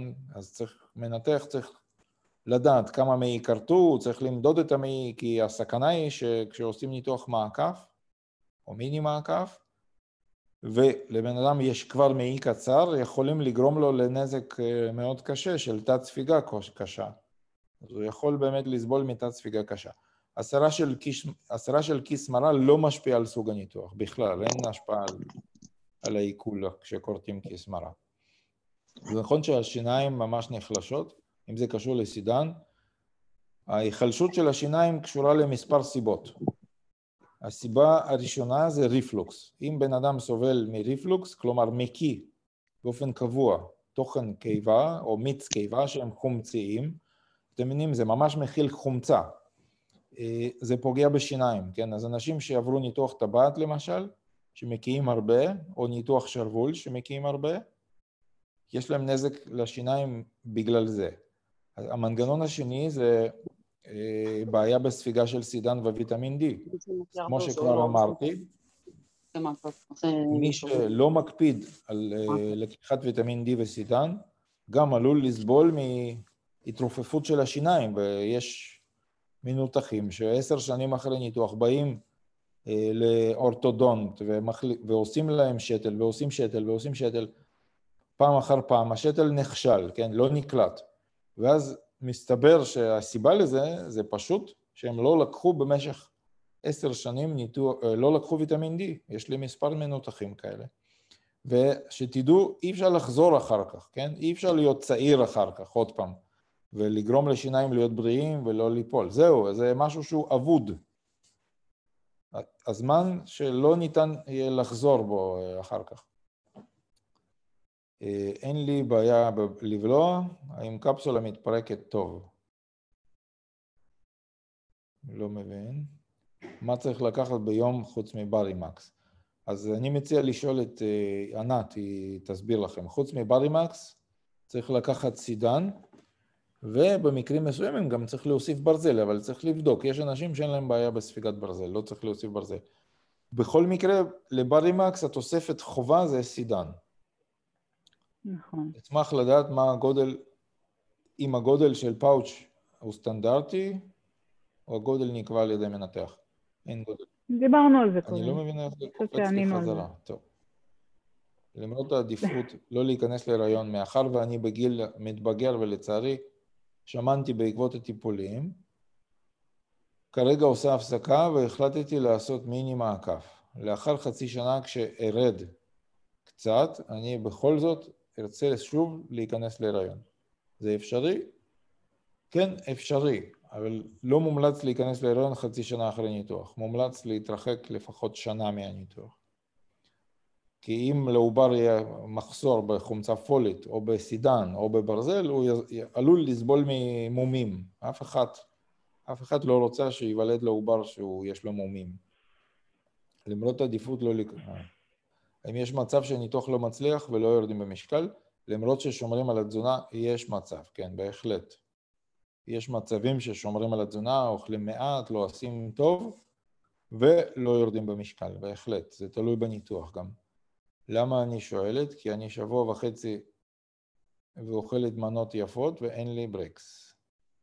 זה לא אומר כלום. זה לא אומר שבן אדם לא ירד במשקל, אם בשבוע וחצי הוא אוכל כמות יפה. מה שקובע זה... הברקס מגיע יותר מאוחר. בניתוחים של המעקף והמיני מעקף, הברקס לפעמים מגיע אחרי חודש, חודש וחצי, כשמתחילים לאכול אוכל עם נפח יותר משמעותי. אז מתחילים להרגיש את הברקס.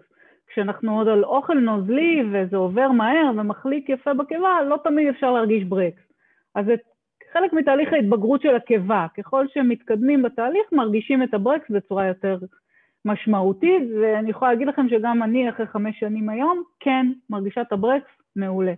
יודעת בדיוק מתי לעשות. וחוץ מזה זה אינדיבידואלי, ולא, שבוע וחצי זה לא אומר כלום. צריך להסתכל על המשקל, מה קורה עם המשקל. מה ההבדל בין מעקף מלא ומיני מעקף, ומה המשמעות של אורך העקיפה?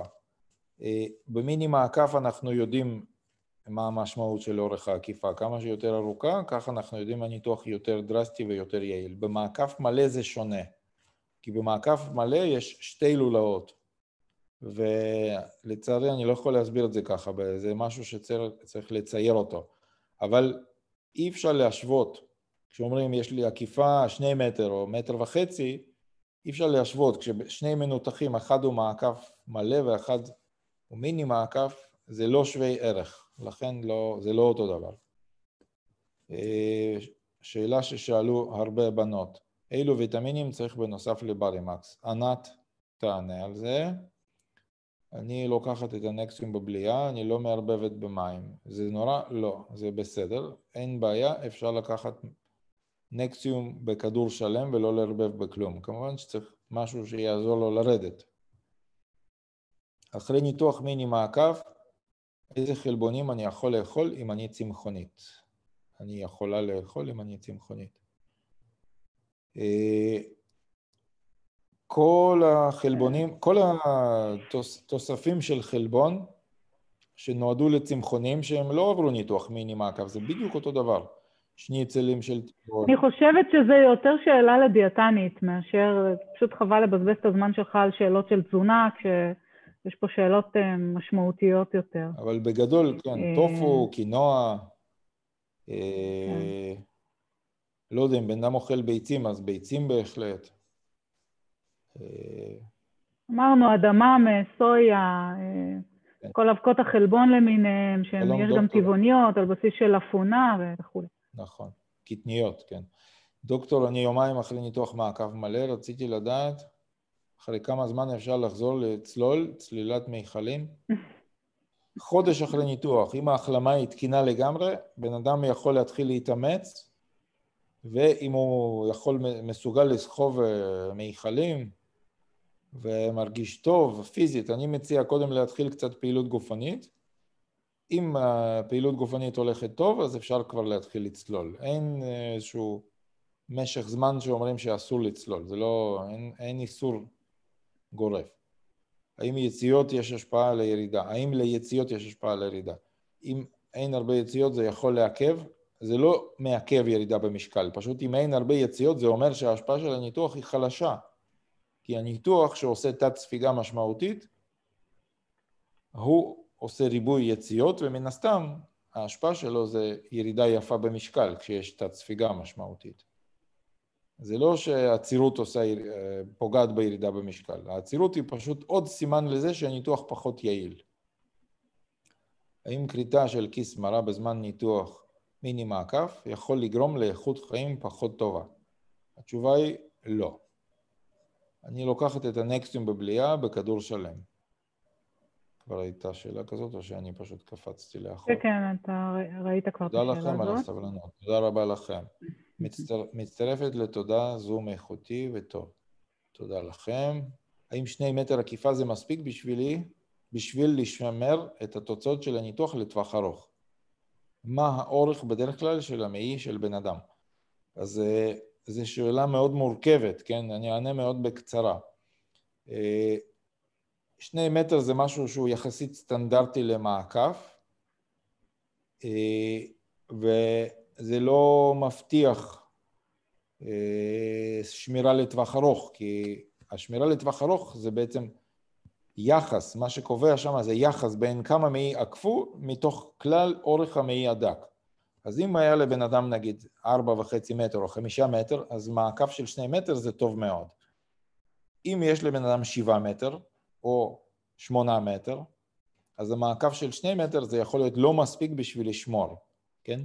אבל מצד שני, אם זה לא נמדד בניתוח, אם המנתח לא מדד את אורך המעי, אז היום כבר אי אפשר לענות גם על השאלה הזאת. אבל צריך לדעת שהווריאציה של השונות של האורך של המעי בין בן אדם לבן אדם היא מאוד מאוד גדולה. יש אנשים שיש להם אורך מעי דק 4 מטר, יש אנשים שיש להם אורך מעי דק 9 ואפילו 10 מטר.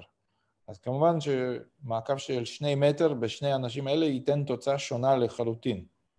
ומי מודד? יש כאלה שהם מודדים היום את האורך של המעי? אני יודעת שאתה עושה מדידה של אורך מעי בניתוח. אני עושה מדידה, אני לא יודע אם מנתחים אחרים עושים את זה. זה צריך לשאול את המנתחים. אז מי שממש דואג, אני ממליצה להגיע לפרופסור קידר, שעושה מדידות מדויקות. כמה באמת חשוב הפרדה בין שתייה לאוכל? זה חשוב מאוד בחודשים או חצי שנה הראשונה. אחר כך זה פחות חשוב. כל אחד מוזמן פשוט לבדוק. אם אין לו בעיה, הוא יכול לא להפריד. זו המלצה שהיא נועדה לאפשר אכילה מספקת של חלבון, ואם בן אדם שותה ואחר כך אין לו מקום לאוכל, אז הוא יכול לסבול מחסר חלבון. מצד שני, זה, איך אומרים? צריך להפעיל שיקול דעת. אז אחרי חצי שנה, ההנחיה הזאת היא פחות חשובה.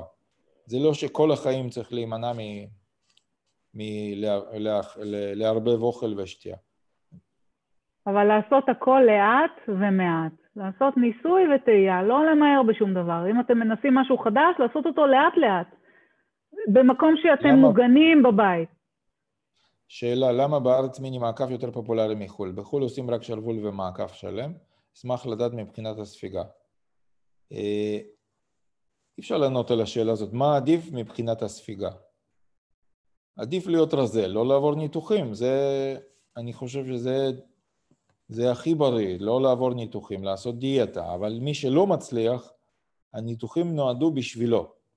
אז אם הניתוח שאין לו תת ספיגה יכול להצליח, אנחנו יודעים את התשובה, כן? ניתוח שרוול הוא ניתוח שהוא מאוד מאוד מצליח בשנה, 3 שנים הראשונות, אבל הולך ונכשל אחרי 5-10 שנים. זה ניתוח שאין בו תת ספיגה, כן? לעומת זאת, ניתוח מיני מעקף, ניתוח שיש בו אותה צפיגה, וההצלחה שלו גם ב10 שנים היה הרבה יותר טובה מאשר ניתוח שרוול. אז מה עדיף? לעבור ניתוח שמצליח גם ב10 שנים, או לעבור ניתוח שלא מצליח? אז שתדעו שהסיבה למה במעקף מיני הרבה יותר נפוץ בישראל מאשר במדינות אחרות, היא, איך אומרים, ההתפתחות, פשוט ההתפתחות של הרפואה הבריאטרית הזאת, כן? בישראל אנשים והכירורגים ובכלל החברה, הם, כשמגלים משהו טוב, אז הם ישר קופצים על זה, כן? לא מתלבטים הרבה. אנשים מאוד מאוד לא קונסרבטיביים. למה בישראל היא בעצם מדינת סטארט-אפ מספר אחת בעולם?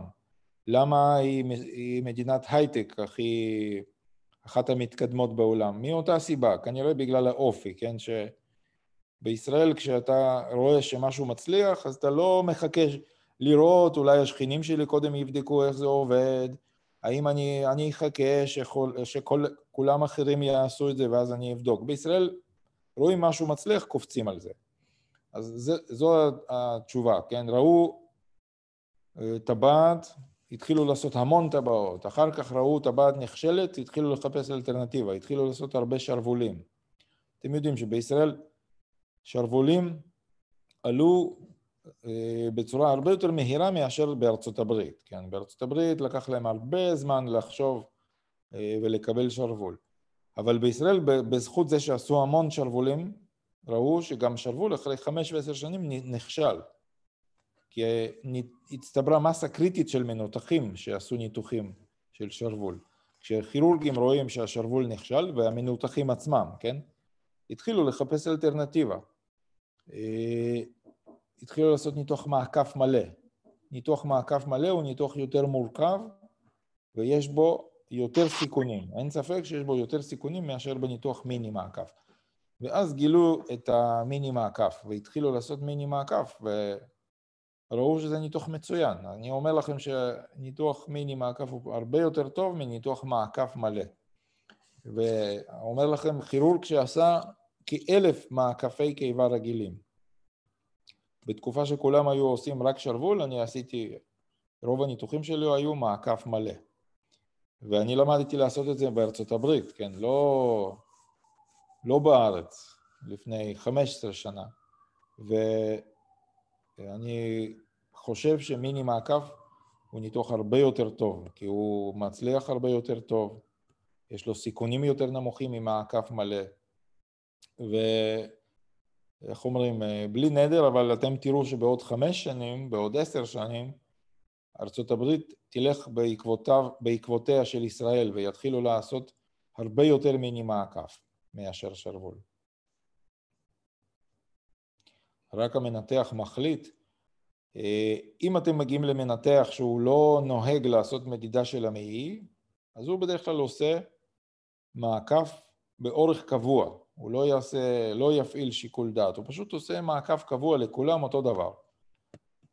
אני חושב שזה לא נכון, שצריך להתאים את האורך של המעקף למנותח, ובמיוחד לאורך של המעי, וגם לבהימאי, וגם לגיל, וגם למצב שלו, אם הוא עבר ניתוח קודם או לא עבר ניתוח קודם. כל האלה הם שיקולים חשובים. זה גם הלא. שאלה נוספת, נותחתי במשקל 112, גובה 165, בשבועיים ירדתי 5 קילו. כן, זו ירידה טובה, 5 קילו בשבועיים זה מצוין. אם בן אדם ירד בשבועיים 5 קילו, יש סיכוי שהוא ירד עוד 5 קילו בעוד שבועיים, אז יהיה 10 קילו בחודש, וזו ירידה טובה מאוד. אז צריך סבלנות וצריך פשוט לעקוב אחרי המצב. שבועיים אחרי מיני מעקף, על מה מומלץ לשים דגש? זה צריך, את כל ההדרכה שמקבלים אחרי ניתוח צריך לתת אותה בעצם, צריך ללעוס טוב, צריך לאכול נכון, צריך לעשות פעילות גופנית, צריך להתחיל לקחת ויטמינים, צריך לא לערבב שתייה ומוצק, צריך לא לשכב אחרי שאוכלים. אז כל ההמלצות שהדיאטנית נותנת, לצערי אני לא יכול לעשות את זה בדקה. אז אם הייתי אומר מה הכי חשוב, זה לאכול לאט ולהתחיל לעשות פעילות גופנית. אני די בתחילת התהליך, עברתי כבר חלק מהבדיקות והתחלתי למפגש ראשון אצל הדיאטן בימי 36. אשמח לשמוע קצת על התהליך לפני הניתוח, על הוועדה וכאלה. זה לא שאלות בשביל פרופסור קידר, תחסכו את זה. יהיה לנו זום עם דיאטנית בהמשך, ותשמרו את השאלות האלה לדיאטנית, זה יותר בקטע שלה. פרופסור קידר, תשאלו שאלות שהן יותר מקצועיות, שהן ממש קשורות לתהליך של הניתוח עצמו, חבל לבזבז את הזמן שלו. התנתחתי משקל 115 גובה, היום אני 78, מה המשקל שאני צריכה להגיע? רבותיי, אין משקל כזה, אין משקל שאני צריכה להגיע אליו. יש משקל לפי סטטיסטיקה, מה המשקל שהניתוח יכול לעזור לכם לרדת. ואתם צריכים להבין שהסטטיסטיקה היא לא מתייחסת לבן אדם ספציפי מסוים. סטטיסטיקה זה מאות מנותחים, וזה נותן לכם ממוצע, למה אפשר לצפות בערך. זה לא מבטיח באופן אישי לבן אדם ספציפי. אני חושב שמי שירד ממשקל 115 ל-78, בגובה 165, זה תוצאה מצוינת. זה מה שצריך לצפות מהניתוח. מה הנזק של שתייה מוגזת? שתייה מוגזת היא שתייה שמכילה חומצה פחמימתית, אתם יודעים, חומצה הידרוקרבונית, כן? זה בעצם חומצה חלשה. אז שתייה מוגזת היא מחמירה את החומציות בקיבה אחרי הניתוח.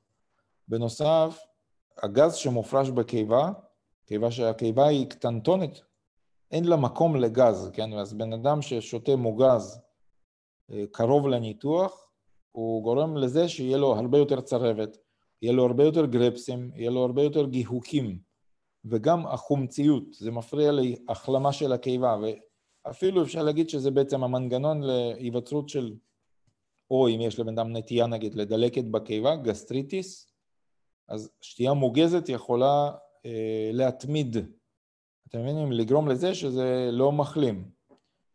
יכול לעשות פשוט קצת דלקת בקיבה.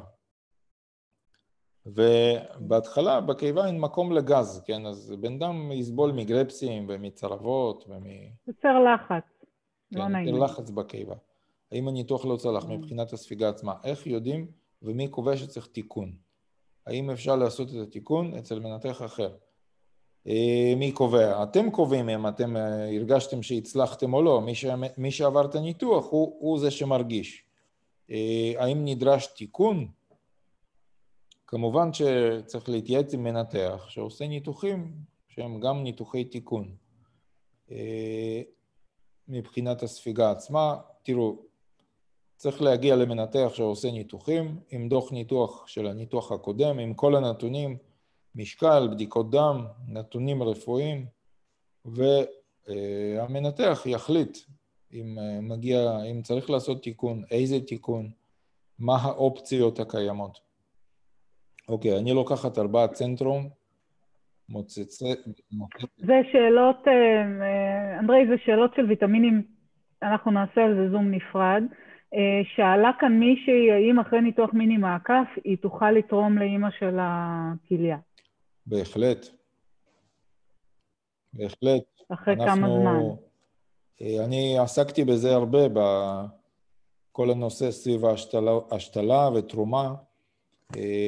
אז מי שרוצה לתרום כליה וסובל ממשקל עודף או מהשמנה, הרבה יותר טוב בשבילו לרדת במשקל לפני שהוא תורם את הכליה. כי הכליה שהוא יתרום תהיה יותר בריאה, וגם מי שעבר את אחר כך, בן אדם שירד במשקל ותורם כליה, הסיכוי שלו מסבול, לסבול בעתיד מספיקת כליות הוא הרבה יותר נמוך. אז בהחלט אפשר לתרום כליה אחרי מיני מעקף, ורצוי לעשות מיני מעקף לפני שתורמים כליה. אבל אחרי כמה זמן מהניתוח אפשר לעשות את אחרי 3 חודשים, אחרי שיורדים במשקל בצורה משמעותית, אפשר כבר לתרום כליה. אוקיי. יש פה עוד איזושהי שאלה, הניתוח הוא בקיבה, זאת אומרת בבטן העליונה, למה ההרגשה שהאוכל תקוע ולא עובר זה בחזה? הרי לא נגעו באזור הזה, אז למה האוכל לא עובר? כי ההתחלה של הקיבה היא בעצם בגובה של החזה. אני אראה לכם פה. זה טעות לחשוב שהקיבה נמצאת רק בבטן, כן? החלק הממש ההתחלתי של הקיבה, שזה בעצם המעבר בין הוושט לקיבה, הוא בעצם נמצא בגובה השרפת, ואתם יודעים, השרפת זה מאוד גבוה. וגם אם האוכל יושב בפאוץ' ואנחנו ממשיכים עוד לאכול, אז אין לו לאן לרדת, כי הפאוץ' כבר מלא, ואז האוכל נאגר בתוך הוושט. וזה מה שמרחיב את הוושט, וזה מה שגורם לתחושה של לחץ בחזה, בלחץ בחזה הקדמי, מתחת לעצם החזה. זה בהחלט הגיוני. מה עוד? אם לפני הניתוח הייתי משתינה הרבה, והיו לי גם הרבה יציאות, היום בקושי, נותחתי לפני שבועיים. זה אומר שצריך לשתות יותר, וצריך להתחיל לאכול אוכל קצת שמגרה את פעילות המעיים, כלומר גם קצת ירקות, אם לא היו הקאות כמובן, כן? צריך להתחיל לעבוד עם השיניים, ללעוס קצת, ולגוון באוכל, ובהחלט לשתות הרבה יותר מים. אז למה רשום לי ישר אחרי ניתוח 4 כדורי צנטרום? זה כנראה צנטרום ג'וניור למציצה, נכון? זה מה שאני מניח. אז אני מציע פשוט לעבור לברימקס בכדורים, כי צנטרום ג'וניור 4 כדורים, הם עדיין לא מספקים את מה שהגוף צריך, ובברימקס 1 יש יותר ויטמינים. הבנתי שבמיני מעקב יש ממש חשש לנשים, אם הן לפני הריונות. חשש ממה? אני לא הבנתי את השאלה, ממה לחשוש? זה לא נכון. אולי מההיריון עצמו, מה שדיברת קודם על ספיגה ועל אחריות של נטילת ויטמינים. דבר חשוב זה לא להיכנס להיריון שנה, לסיים את הירידה במשקל, להיות במצב תזונתי תקין, זה אומר שלקחת ויטמינים בכמות גדולה. כן? לקחת ויטמינים, לבדוק בדיקות דם, שהויטמינים, הרמות של הויטמינים תקינות. ואז אפשר להיריון, וההיריון יהיה הרבה יותר בריא מאשר לפני הניתוח. אבל אסור להיכנס להיריון במהלך השנה הראשונה. חשש לעשות מיני מעקב עם בחורה לפני הריונות. לא, זה לא נכון. אין חשש כזה. בעיניי אין חשש כזה. לאישה הרבה יותר בריא להיכנס להיריון כשהיא רזה מאשר כשהיא שמנה. זה לא רק בריא לאישה עצמה, זה בריא הרבה יותר לעובר. כן, העובר לא ייוולד גדול, העובר לא ייוולד עם סוכרת. ולא יסבול מיתר לחץ דם מסוכרת בגיל מבוגר. אתם יודעים שאם העובר גדול, ולאמא יש סוכרת הריונית, לעובר יש הרבה יותר סכנות, גם כשהוא יגדל להיות בן אדם מבוגר. למה יש ימים שהאוכל והשתייה עוברים מעולה? זה פשוט ככה, הגוף שלנו, איך אומרים, לפעמים אנחנו עצבניים ולא בא לנו לאכול, ולפעמים אנחנו עצבניים ובא לנו מאוד מאוד לאכול, נכון? אז זה פשוט מצב פסיכולוגי, כי הפסיכולוגיה שלנו מאוד מאוד משפיעה על תפקוד מערכת העיכול.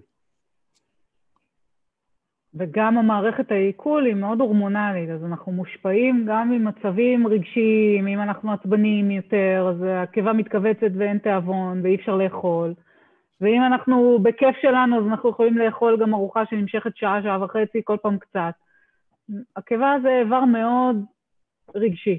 מאוד מושפע, באמת אתם יודעים, לפעמים אנחנו עצבניים ובא לנו לאכול, ולפעמים אנחנו עצבניים ולא מסוגלים לאכול, אז זה פשוט, הפסיכולוגיה שלנו משפיעה על תפקוד של כל האיברים שלנו, ומערכת העיכול, אני אתן לכם דוגמה, נגיד אתם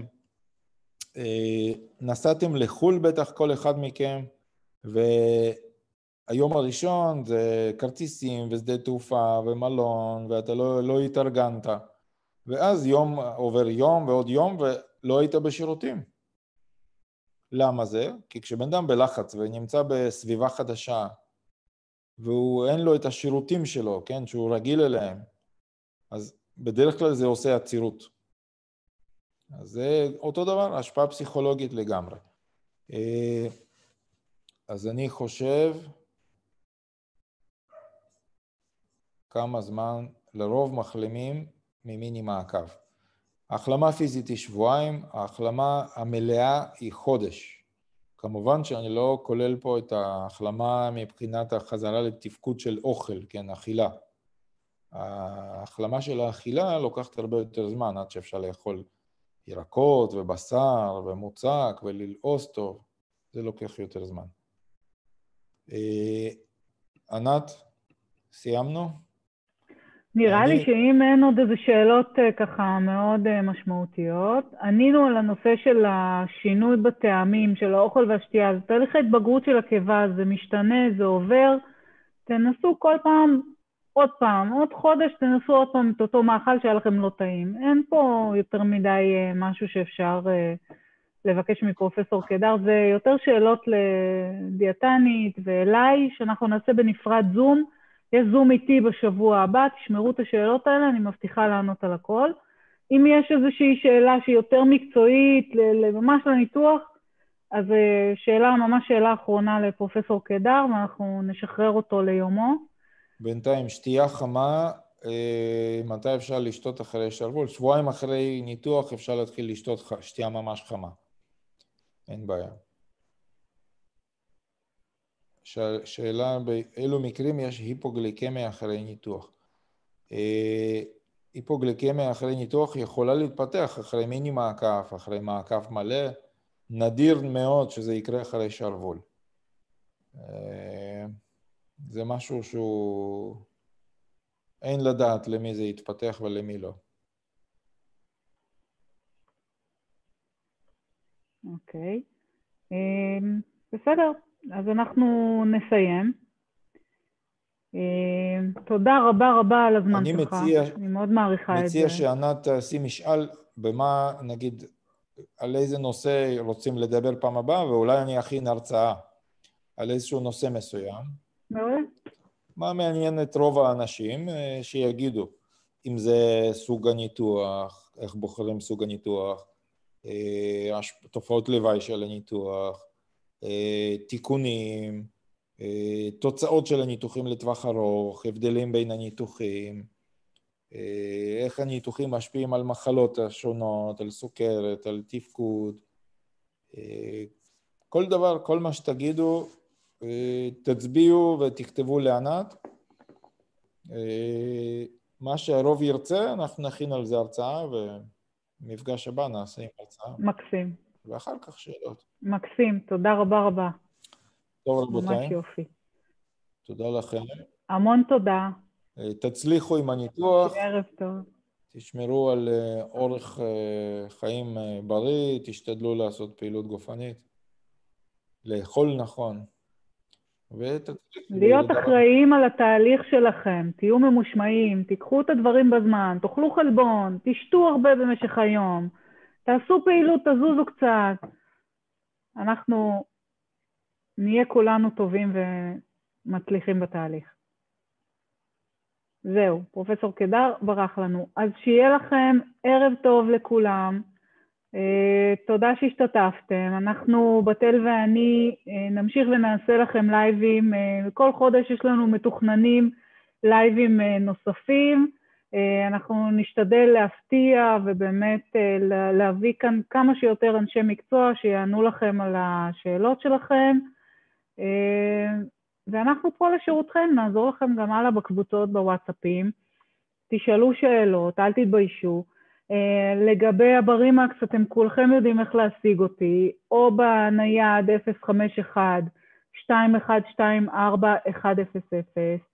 או בקבוצות וואטסאפ שאתם יכולות לשאול שאלה ואני עונה, או באתר שלנו brimax.co.il, יש לכם ספריית מידע ענקית עם כל הפוסטים, וגם בדף פייסבוק שלי, הברימקס, שאני מעלה כל הזמן לייבים ופוסטים לטובתכם, אז באמת, תודה לאל היום, יש שפע של מידע, רק תמשכו אותו, תהנו ממנו, תשתמשו בו, תשאלו שאלות, ושיהיה המון המון הצלחה, מאחלת לכולם להיות בריאים ומאושרים, ובעיקר שלמים רגשית עם איך שהם נראים, ולעוף על עצמכם, הכי גבוה שאפשר.